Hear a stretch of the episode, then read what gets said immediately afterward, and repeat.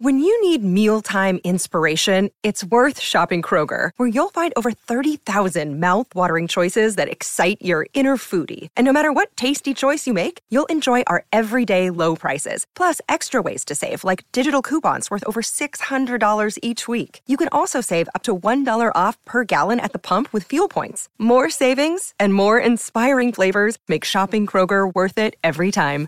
Kroger, fresh for everyone. Fuel restrictions apply.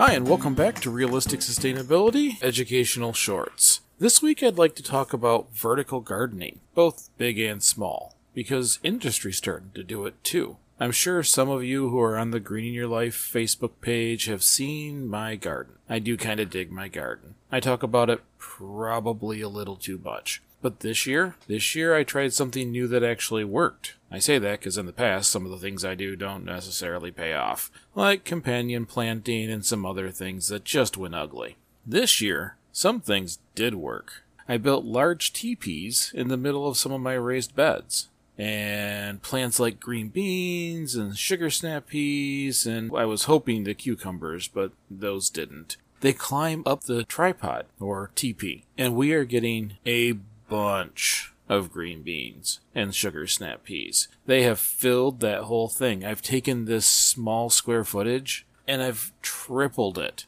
by growing up.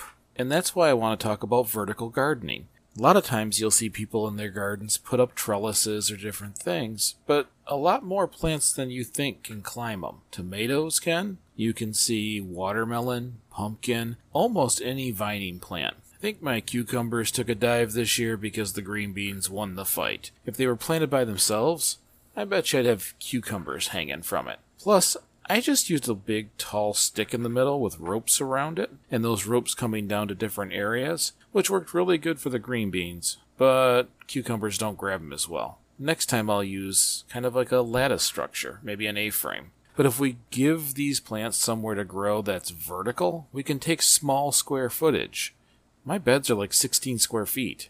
They're not that big. And we can get a lot more out of it.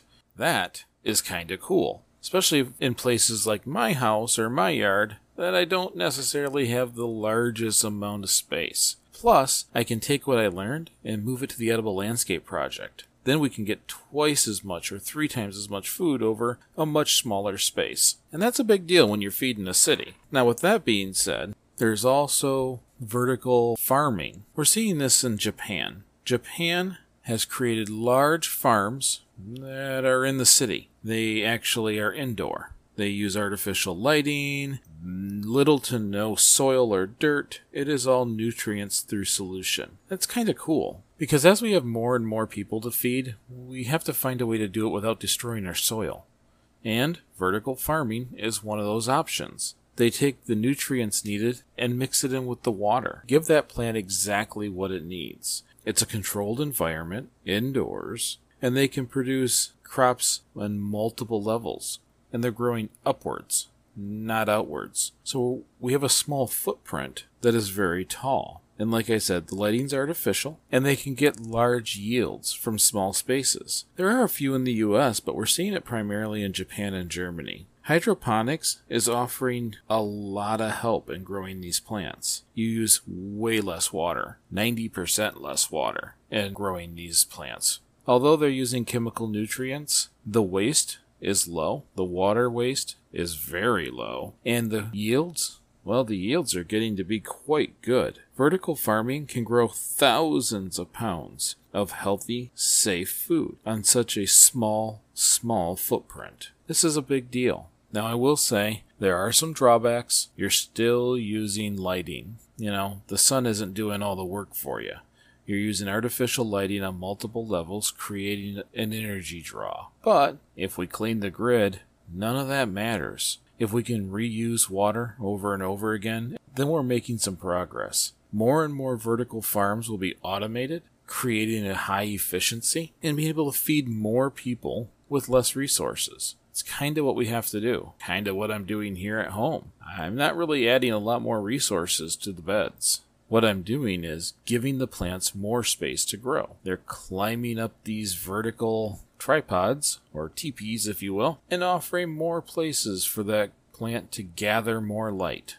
It's getting pretty much the same amount of water, and it's growing in the same soil, but I'm getting way more green beans. I think, what was it, yesterday? We picked a gallon sized bag of green beans three days after we picked a gallon sized bag of green beans. And we're doing that in probably 10 square feet. So that's pretty cool. If we can get industry to step away from the way we farm now, because our current methods just don't work for the long term. We're destroying the soil. We're pulling nutrients out. Just think, indoor gardening like this doesn't require a cover crop, and it doesn't really require much of maintenance whatsoever. We just get clean, fresh food from the smallest amount of nutrient possible, and if we can clean the electrical grid, not even the power hurts us. So this short probably doesn't do it justice, but vertical farming offers a lot of advantages. It's just a matter of getting people to move from these large swaths of land where they use their tractors to take care of everything to buildings the size of a small football field, where primarily robots handle a lot. We'll see how it goes. But in the long term, for sustainability, we need to grow a lot more food in a lot less space way more often. In vertical farming, eh, it offers the opportunity. I appreciate you listening. I hope you enjoyed this short. If you did, share it with a friend or share it on social media. There are other ways to support realistic sustainability, including becoming a monthly sustainer for like 99 cents a month. It's like $12 a year. But if you don't want to do that, that's cool. You can also leave a five star review on your favorite podcast platform. That's kind of a big deal. Helps us climb in the rankings, helps people find us easier, and honestly, when you leave those reviews, it's kind of your words that help people decide to give us a shot. So we appreciate that. Thank you again. And remember, we only have to get a little bit better each day. Little bit, little bit, big bit. And as always, thanks for listening, and we'll see you next week.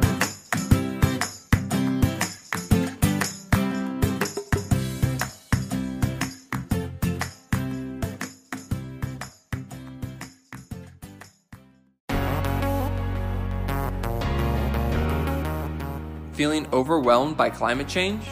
Looking for sustainable and ethical brands to support? Then Ethyk is perfect for you. Ethyk is a simple browser extension that helps you find sustainable and ethical brands online. Learn more at ethyk.org. E T H Y K.org.